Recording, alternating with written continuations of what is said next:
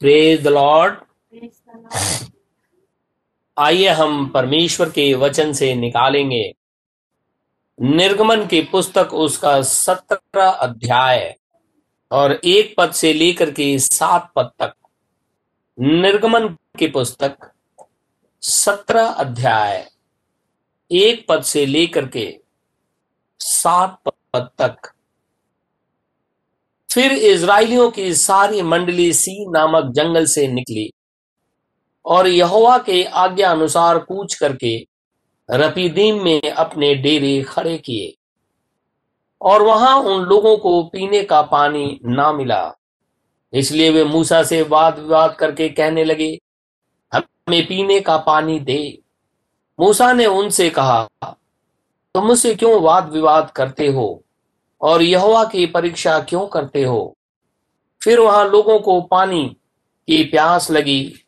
तब वे यह कहकर मूसा पर बुड़बुड़ाने लगे, तू हमें बाल बच्चों और पशुओं समेत प्यासा मार डालने के लिए मिस्र से क्यों ले आया है? तब मूसा ने यहोवा की दुहाई दी और कहा, इन लोगों के साथ मैं क्या करूँ? ये सब मुझ पर पथरवाह करने को तैयार हैं।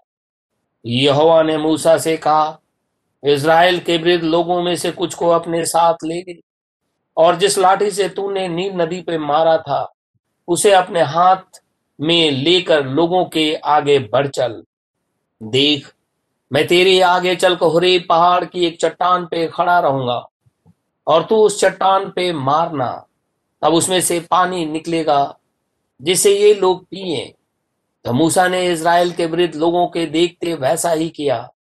और मूसा ने उस स्थान का नाम मस्सा और मरीबा रखा, क्योंकि इसराइलियों ने वहाँ वाद विवाद किया था। और यहोवा की परीक्षा यह कहकर की, क्या यहोवा हमारे बीच है या नहीं? परमेश्वर के इस वचन के पढ़े और सुने जाने पर आशीष हो। आमिन।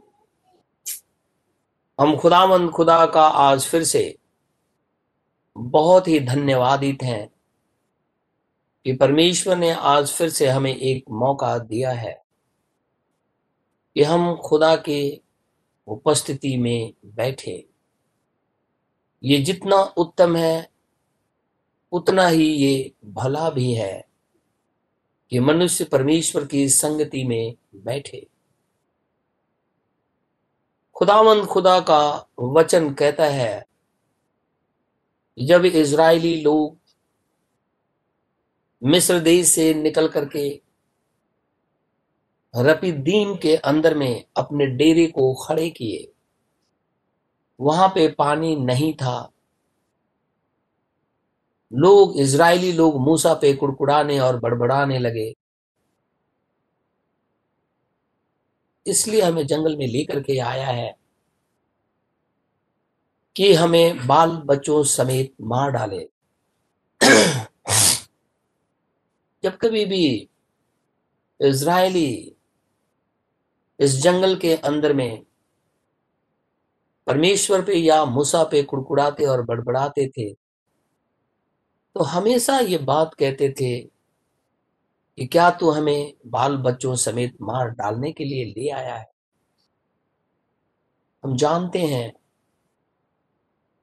कि जब कादेश भरने पे इसराइलियों ने खुदामंद खुदा का विरोध किया तो परमेश्वर ने शपथ खाई कि तुम्हारी लाशें इस जंगल में पड़ी रहेंगी। और जितने मिस्र देश से निकले थे, बीस वर्ष से ऊपर के आयु के, वो सब मर गए। जिन बच्चों की ये बार बार दुहाई देते थे, उन्हीं बच्चों को, जिनकी उम्र 20 वर्ष से कम थी, कनान देश के अंदर में पहुँचा दिया। लेकिन ये इसराइली हमेशा ये बात कहते रहे। और खुदावन खुदा इनके बाल बच्चों को पहुँचा तो दिया, लेकिन इनको उस देश के अंदर में नहीं पहुँचाया। ये जंगल के अंदर में मर गए। जब ये मसा और मरीबा, जहाँ इन्होंने खुदावन खुदा का विरोध किया था तो उन्होंने ये कह के परीक्षा की थी कि अगर हमारे बीच में खुदा होता, निश्चित रीति से हमें पानी मिलता। पता नहीं खुदा हमारे मध्य में है भी या नहीं है। हमारे लिए अभी भी ये सवाल है, और हर एक भाई बहन अपने आप से पूछेगा प्रार्थना के अंदर में कि पवित्र आत्मा हमारे मध्य में मौजूद है या नहीं।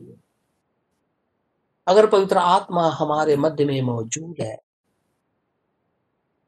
निश्चित रीति से हम देवी देवताओं की उपासना नहीं करते हैं। न ही किसी और मूर्त के सामने अपने सिर को झुकाते हैं।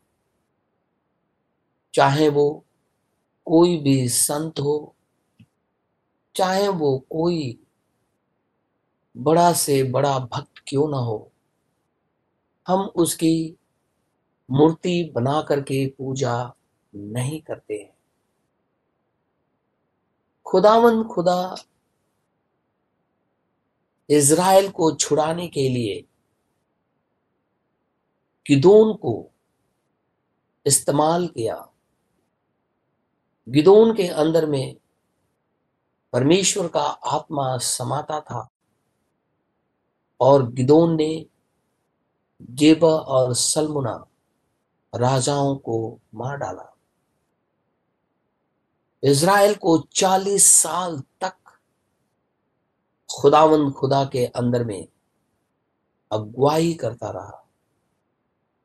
लेकिन जैसे ही गिदोन मर गया अपने पितरों में जाके मिल गया। इज़राइल फिर से देवी देवताओं की उपासना करने लगे। ये वो आत्मा है जो बार बार मनुष्य को भगाती है। और जब गिदोन जीवित था तो हमने सुबह देखा था कि वो कहने लगा कि, ना ही मैं ना मेरे पुत्र, ना मेरे पोते इज़राइल के ऊपर में राज्य करेंगे। लेकिन अभी मलिक, जो कि रखैल का बेटा था,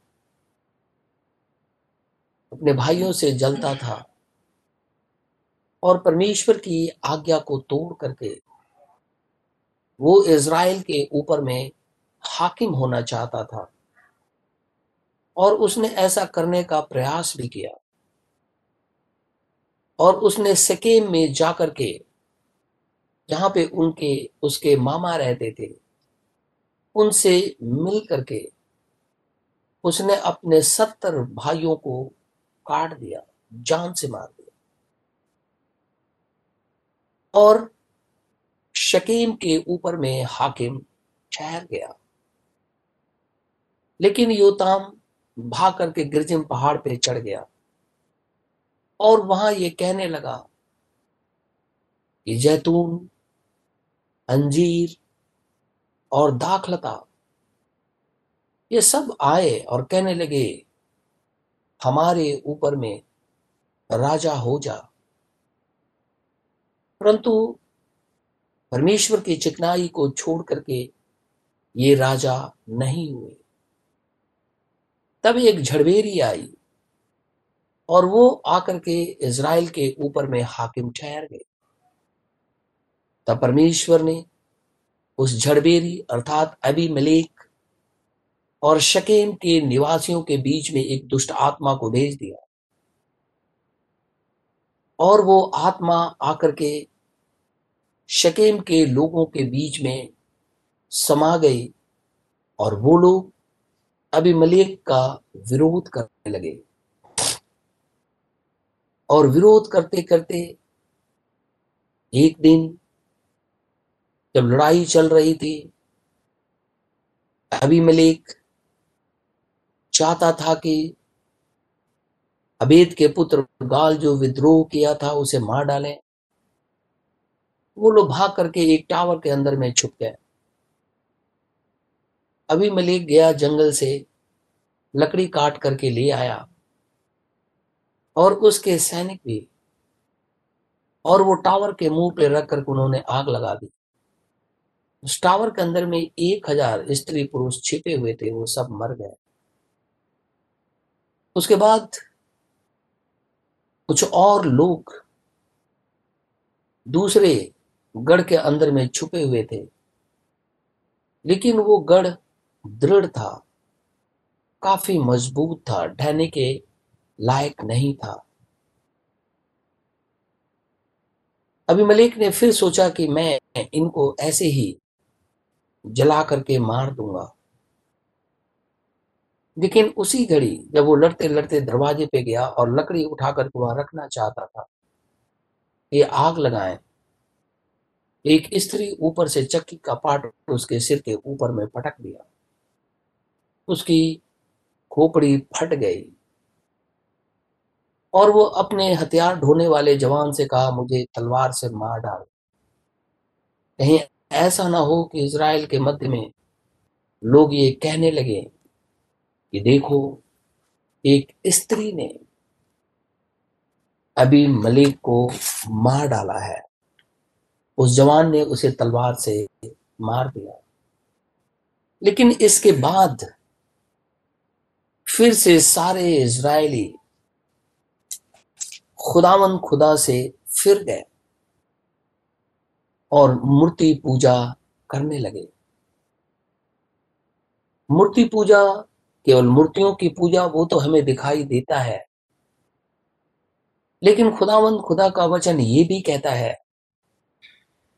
जो मनुष्य धन का लालच करता और उस लालच करने के द्वारा परमेश्वर से अपना अलगाव कर लेता है। तो धन का लालच मूर्ति पूजा के बराबर है और खुदा इसे पसंद नहीं करता। इज़राइली फिर से बाल परित, बाल देवता, अशेरा, इन सब की उपासना करने लगे। लेकिन उसी घड़ी एक छुड़ाने वाला दोदा का पुत्र और पोता जो पहाड़ी देश में था, जिसका नाम तोला था, इज़राइल को फिर से खुदा की तरफ़ फेर दिया। और तेईस वर्ष तक इज़राइल का न्याय करता रहा। उसके बाद एक गिलादी उठा याइर और वो भी 22 साल तक इज़राइल का न्याय करता रहा। इनके जाने के बाद फिर से इज़राइली मूर्ति पूजा में चले गए। आप देख सकते हैं किस रीति से भकाने वाली ये आत्मा खुदावंद खुदा के बच्चों को भका देती है? जो मनुष्य अगर बाउंड्री लाइन बिलीवर है, वो तो जल्दी बहक जाता है। जो दृढ़ है, उसको भी भकाने की कोशिश करती है ये आत्माएँ। जिनका लीडर राजा लुसीफर है। और लिखा हुआ है न्यायों की पुस्तक उसका दस अध्याय। छ पद में। तब इज़राइलियों ने फिर यहोवा की दृष्टि में बुरा किया। अर्थात बाल देवताओं और अस्तुरेत देवियों और आराम सिदोन, मुआब, अमोनियों और पलिस्तियों के देवताओं की उपासना करने लगे। और यहोवा को त्याग दिया और उसकी उपासना ना की।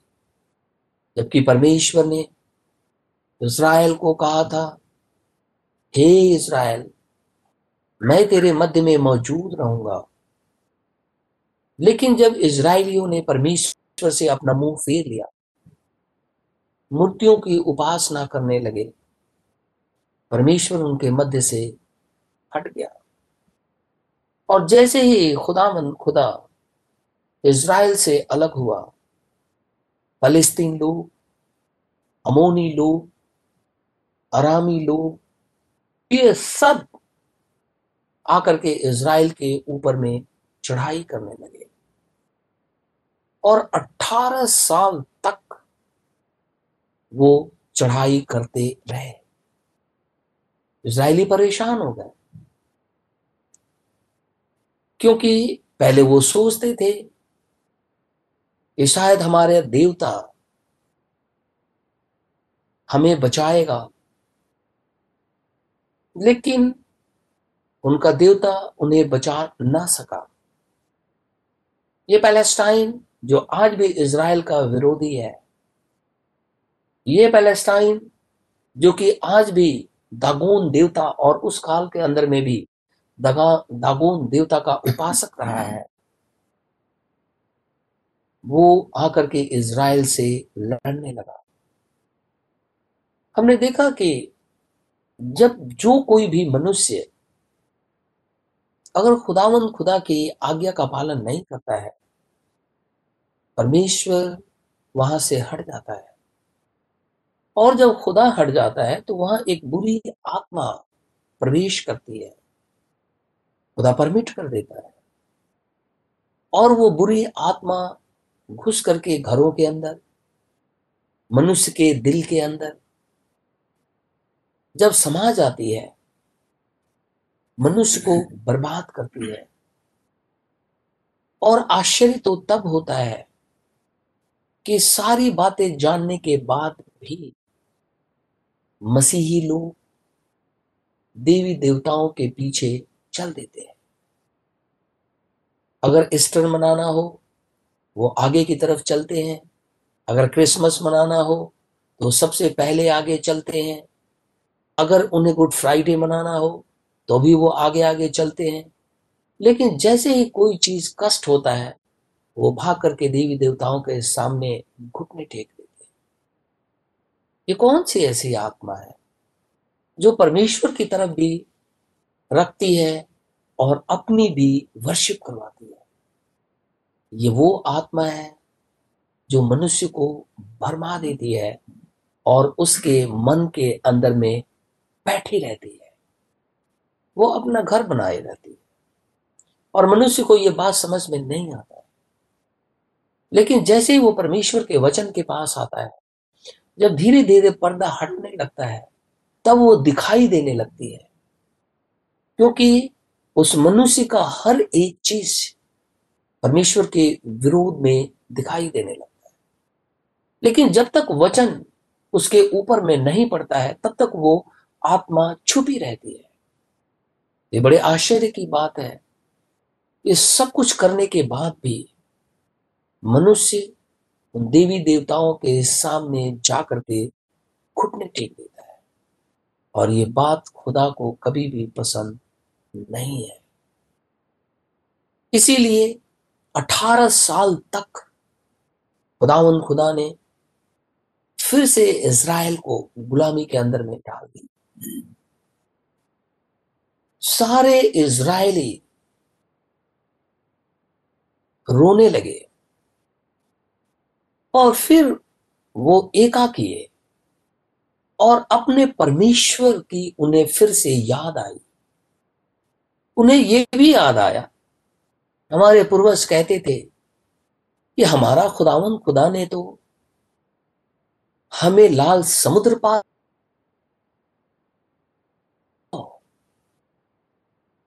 जब जंगल के अंदर में प्यास लगी तो खुदावन, खुदा ने पहाड़ से पानी पिलाया,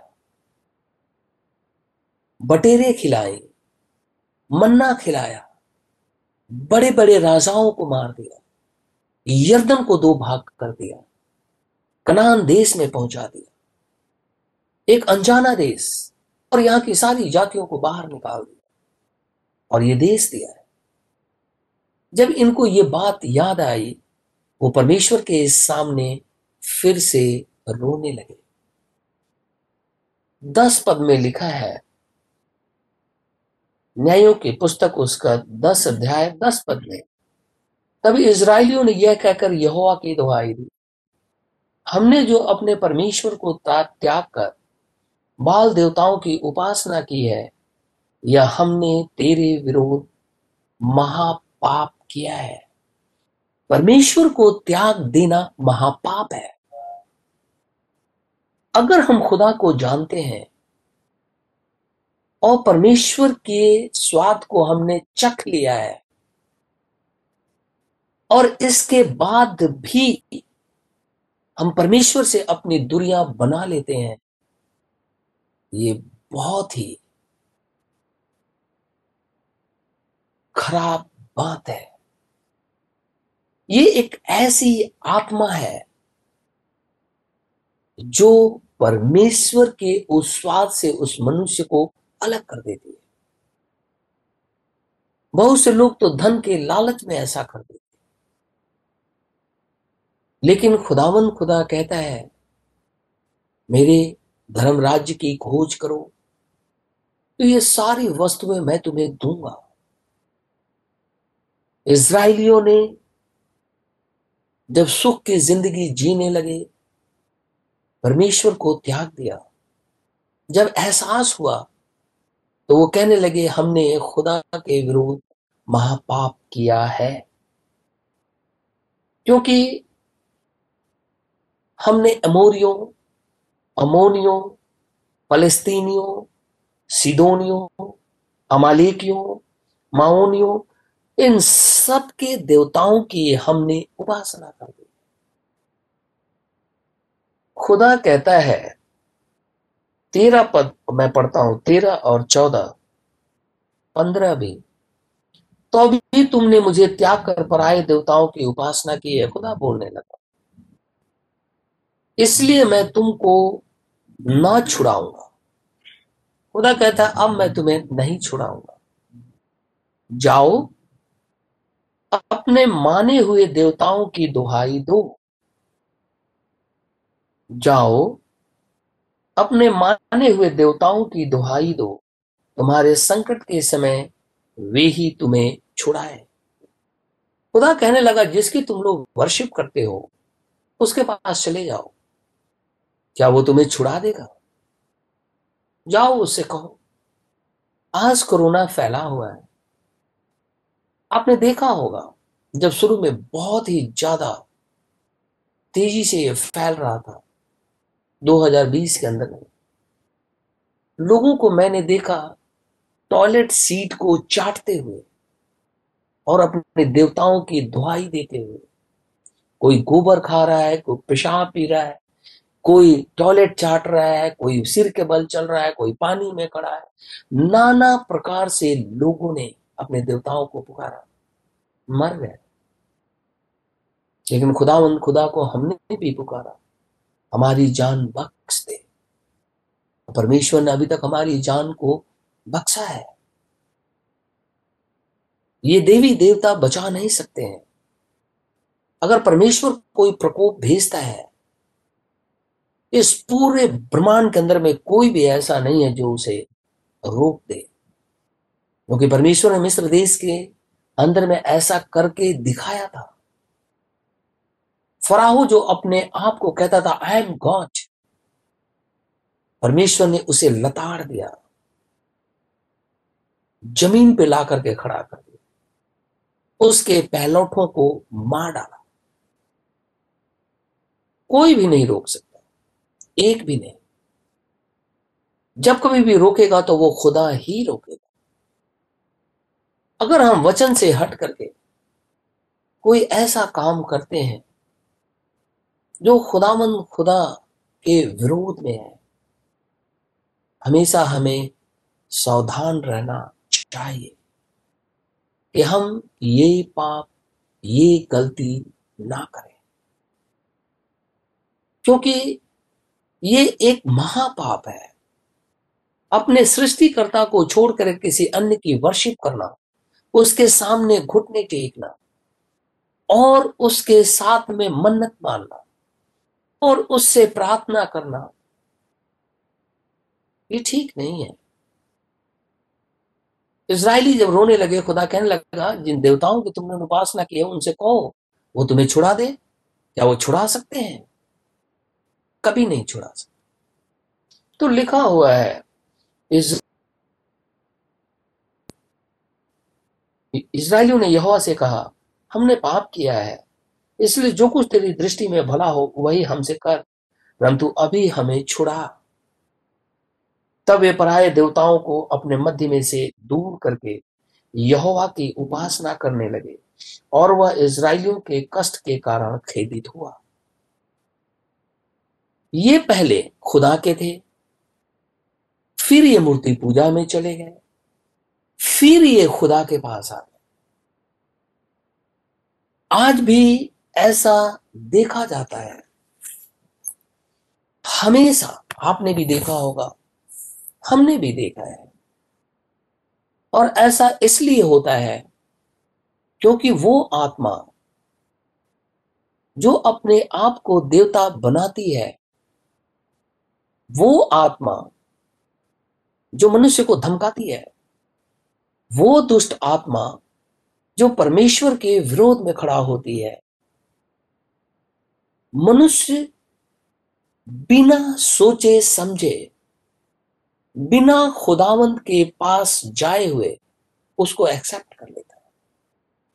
तभी मैंने कहा, मुझे बड़ा आश्चर्य होता है, कोई मसीही कैसे इतना जल्दी फिर करके किसी और के सामने घुटने टेक देता है?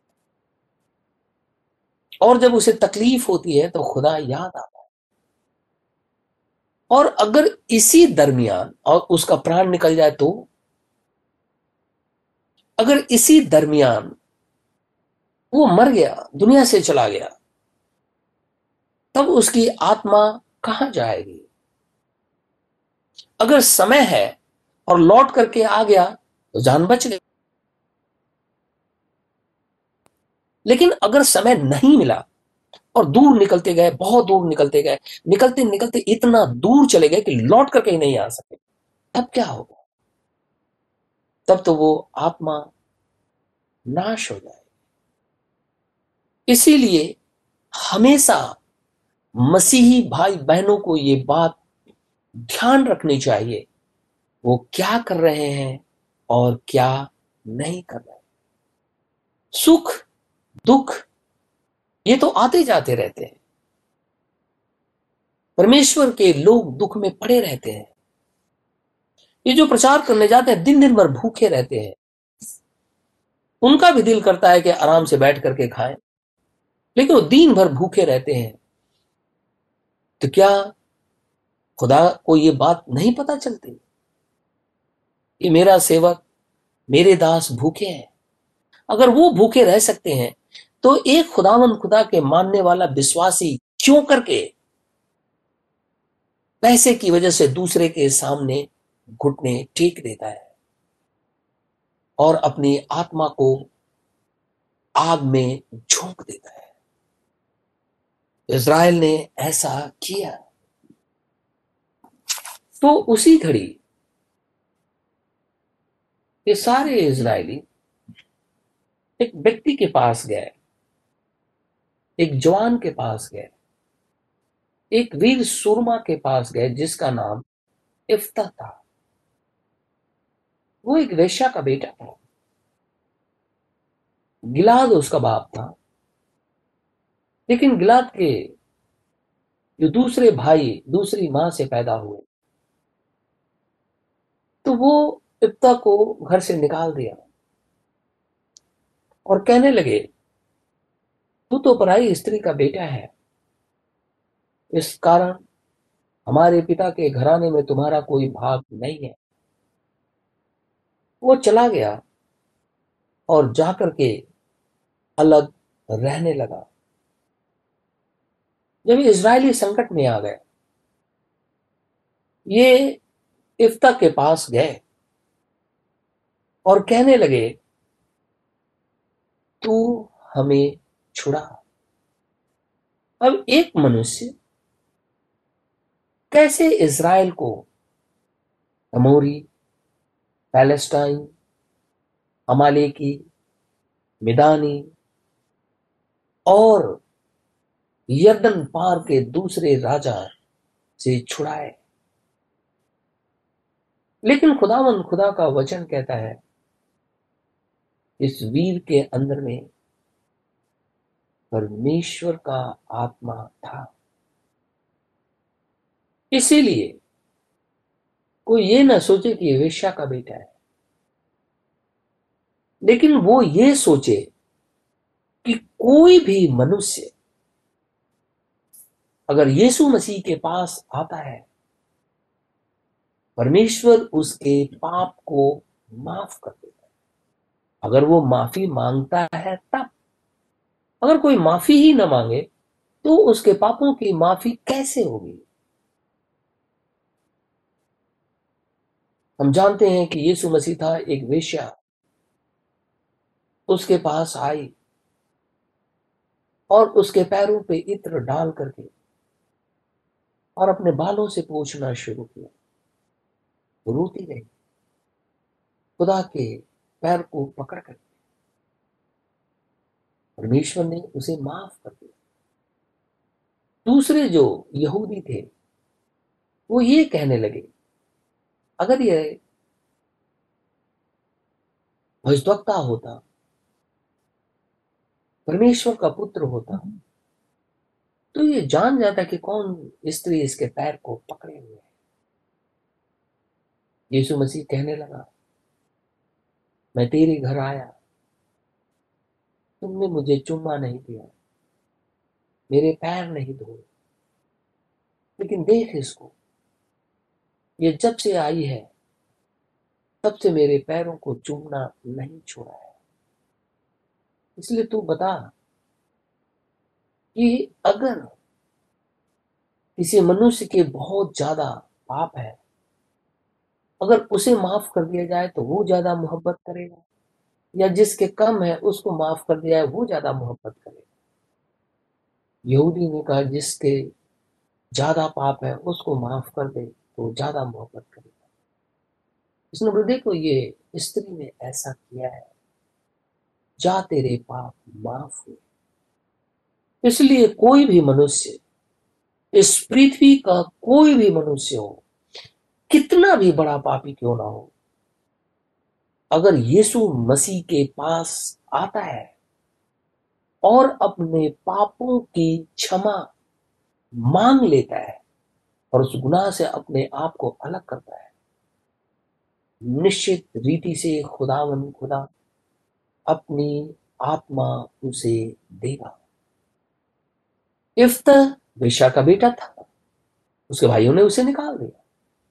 लेकिन बाइबल कहती है खुदामन खुदा का आत्मा उसके अंदर में समा जाता था। वही पवित्र आत्मा हमारे और आपके अंदर में भी समा जाता है।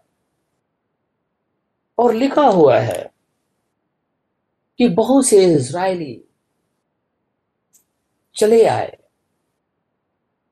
इफ्ता के पास में, ताकि उससे ये कहें कि तू हमारे ऊपर प्रधान हो जा। और हमें इन राजाओं से छुड़ा दे। पढ़ेंगे हम न्यायों की पुस्तक उसका ग्यारह अध्याय। न्यायों की पुस्तक ग्यारह अध्याय, आठ पद से। गिलाद के वृद्ध लोगों ने इफ्तर से कहा इस कारण हम अब तेरी ओर फिरे हैं। कि तू हमारे संग चलकर अमोनियों से लड़े और तू हमारी ओर से गिलाद के सब निवासियों का प्रधान ठहरेगा। इफ्तर ने गिलाद के वृद्ध लोगों से पूछा, यदि तुम मुझे अमोनियों से लड़ने को फिर मेरे घर ले चलो और यहोवा उन्हें मेरे हाथ कर दे तो क्या मैं तुम्हारा प्रधान ठहरूँगा? गिलाद के वृद्ध लोगों ने इब्ता से कहा, निश्चय, हम तेरी इस बात के अनुसार करेंगे।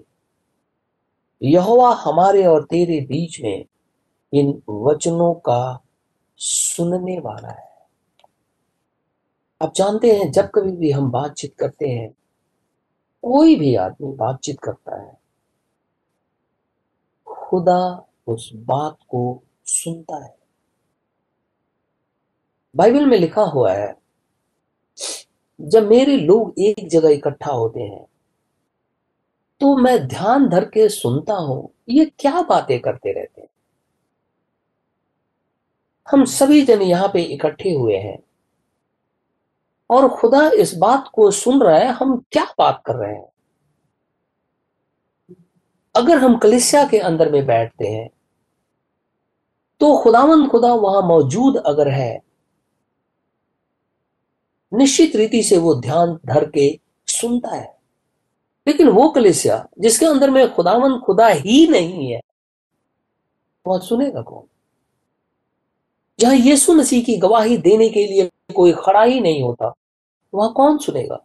और बहुत से भाई और बहन झूठ मूठ की गवाही देते हैं। आप हमेशा इस बात को जाने, आप कभी भी ऐसा ना करें। क्योंकि जो कुछ भी हम बोलते हैं, खुदा उसे सुनता है। इसीलिए बी केयरफुल ये मनुष्य की बातें नहीं है। ये सर्वशक्तिमान खुदावन, खुदा की बातें हैं। अगर हम विरोध में बोलते हैं वचन के तो परमेश्वर इस बात को जानता है। अगर हम परमेश्वर की बड़ाई कर रहे हैं तो ये भी खुदा जानता है। अगर हम ऊपर से कुछ और, अंदर से कुछ और हो करके ये बातें करते हैं तो ये बात भी खुदा जानता है। क्योंकि वह हृदय गुर्दे की बातों को जानता है और वैसा ही उस व्यक्ति से बिहेव भी करता है। अगर व्यक्ति नहीं मानता है तो परमेश्वर फिर उसे छोड़ देता है। क्योंकि यीशु मसीह कहता है, देखो, मैं तुम्हें भेड़ियों के बीच में भेजता हूँ अब भेड़िया तो हमेशा फाड़ खाते हैं। लेकिन जब हम वहाँ पे खुदावन खुदा का वचन लेकर के जाते हैं और उनको सुनाते हैं, अगर वो ग्रहण करें तो ठीक है, और नहीं तो यही वचन न्याय के दिन उस व्यक्ति के विरोध में खड़ा होकर के कहेगा कि तूने परमेश्वर के वचन को नकार दिया है। और उस व्यक्ति को जवाब देना होगा। अगर हम ईमानदारी पूर्वक ऐसा करते हैं तो।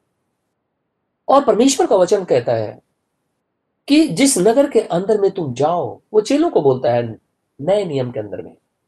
कहता है, जिस नगर के बीच में तुम जाओ और उस नगर के अंदर में तुम सुसमाचार सुनाओ। अगर उस नगर के लोग या उस घर के अंदर में, जिस घर के अंदर तुम जाते हो, अगर योग्य नहीं है तो तुम्हारा जितना भी कल्याण तुमने किया, वो सब तुम्हारे पास वापस आ जाएगा। और उस नगर से निकलते समय अपने पैरों की धूल को झाड़ दो,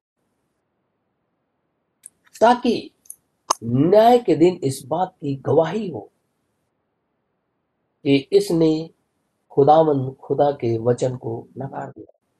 अब मैं चल रहा हूँ, आप चल रहे हैं, कोई और कलेसिया का भाई चल रहा है, कोई और खुदावंद, खुदा का सेवक चल रहा है, और किसी नगर में उसे ले जाकर के उसकी बेजती की, मारा पीटा, भगा दिया, और उसने पैर की धूल झाड़ दी तो पैर की धूल झाड़ दी, इसका मतलब खुदा देख रहा है कि इसने अपने पैर की धूल झाड़ दी है। अब जजमेंट के दिन उसका न्याय जब होगा, वो लाइन में खड़ा होगा तो खुदा उसे पूछेगा और उसे इसका जवाब देना होगा इसीलिए हम क्या करते हैं, क्या नहीं करते हैं, परमेश्वर इन सारी बातों को देखता और जानता है। मैं आपके हृदय की बात को नहीं जानता, आप मेरे हृदय की बात को नहीं जानते, लेकिन खुदा जानता है। इफ्ता के पास जब लोग आए, ये कहने लगा, खुदा इन सारी बातों को सुनने वाला है। अच्छा परमेश्वर सुन लिया तो अब इज़राइल और इफ्तर के बीच में खुदा खड़ा है। और लिखा है, तब इफ्तर गिलाद के विरुद्ध लोगों के संग चला, और लोगों ने उसको अपने ऊपर मुखिया और प्रधान ठहराया। और इफ्ता ने अपनी सब बातें मिस्पा में यहोवा के सन्मुख कह सुनाई। ये सारी बातें जो होती हैं, हो रही हैं, वो खुदावन खुदा के सामने होती हैं। हम मसीही लोग हैं। हम लोग यीशु मसीह के मानने वाले लोग हैं। हम परमेश्वर को जानते हैं। हमने अपने गुनाहों से पश्चाताप किया है। और अगर हम कोई भी काम करते हैं, परमेश्वर उसे देखता भी है, सुनता भी है। और जब खुदावन खुदा किसी बात को सुनता है तो वो सुन करके चुप नहीं रहता, क्योंकि वो मनुष्य नहीं है। वो अपने लोगों के साथ खड़ा रहता है। और अगर खुदावन खुदा को छोड़ करके अगर कोई कलिसिया, कोई भी भाई, कोई भी बहन, कोई भी बच्चा, कोई भी जवान अगर अलग खड़ा है तो वो किसी दूसरी आत्मा के साथ खड़ा है। और परमेश्वर ये भी बात जानता है। इज़राइली जो खुदावन खुदा के लोग थे, वो इस बात को परख रहे थे क्या खुदा हमारे मध्य में है? और अगर है, फिर हम हार क्यों जा रहे तो एहसास होता है कि नहीं नहीं नहीं, हम हार इसलिए जा रहे हैं क्योंकि हमने तो खुदा को छोड़ दिया है। कभी भी मसीही भाई बहन को जो यीशु मसीह के लोग हैं, किसी अन्य देवी देवता के सामने घुटने नहीं टेकना चाहिए कभी भी नहीं। क्योंकि अगर वो ऐसा करता है, आत्मिक रीति से वो गड़बड़ी में आ जाएगा। और बाइबल तो ये कहती है कि दुष्ट आत्माएँ नीचे आ जाती हैं। हमने साउल के विषय में देखा है कि दुष्ट आत्मा आ गई थी। हमने आप के समय में देखा था दुष्ट आत्मा आ गई थी। हमने अभी मलेक के समय में देखा दुष्ट आत्मा आ गई थी। तो आज वही दुष्ट आत्माएँ रोज ये वचन को सुनती हैं। ये लोग रोज बोलते रहते हैं, यीशु मसीह आ रहा है, यीशु मसीह आ रहा है। वो परेशान है और लोगों को फुर्ती से भगाने का कार्य करती है।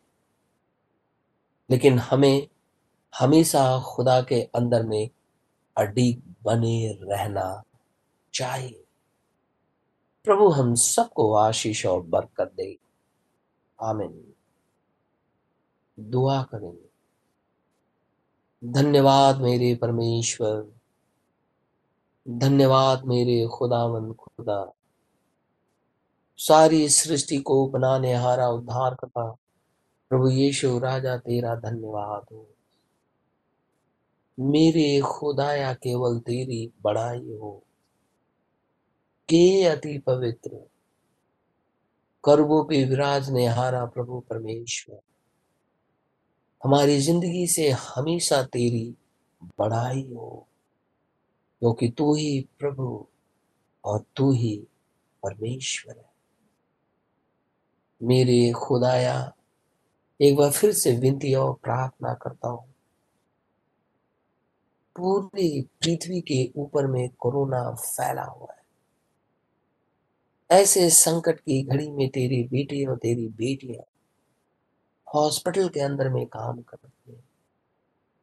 कहीं और नौकरी करने चाहते हैं। किसी रोजी रोज़गार के लिए घर से बाहर निकलते हैं। बच्चे पढ़ाई के लिए घर से बाहर जाते अपने प्रिय जनों से मिलने के लिए जाते हैं। या किसी और काम को लेकर के घर से बाहर होते हैं। ऐसे समय में तो उसे विनती करता हूँ। हमारे चारों तरफ़ अपने अग्नि में दूतों का पहरा लगा दे, ताकि ये वायरस हमारे शरीर को छूने ना पाए। हम प्रभु यीशु मसीह के नाम में बचाए जाए। मेरे खुदाया तो ऐसा कर ताकि इससे तेरी महिमा प्रकट हो। इसराइल पे दया कर। यरूशलेम तेरा पवित्र नगर है। उसकी शांति के लिए दुआ माँगता हूँ। सुधि ले। हमारे दिल्ली शहर, हमारे देश पर इन संपूर्ण मानव जाति पे रहम कर, ताकि लोग मरने से बच जाए। लेकिन हे मेरे प्रभु, हे मेरे परमेश्वर, मेरी बात नहीं, लेकिन तेरी मर्ज़ी पूरी हो। प्रार्थना अपने उद्धार करता यीशु नासरी नाम से माँगता हूँ, इसे इसी घड़ी पूरा कर। हमें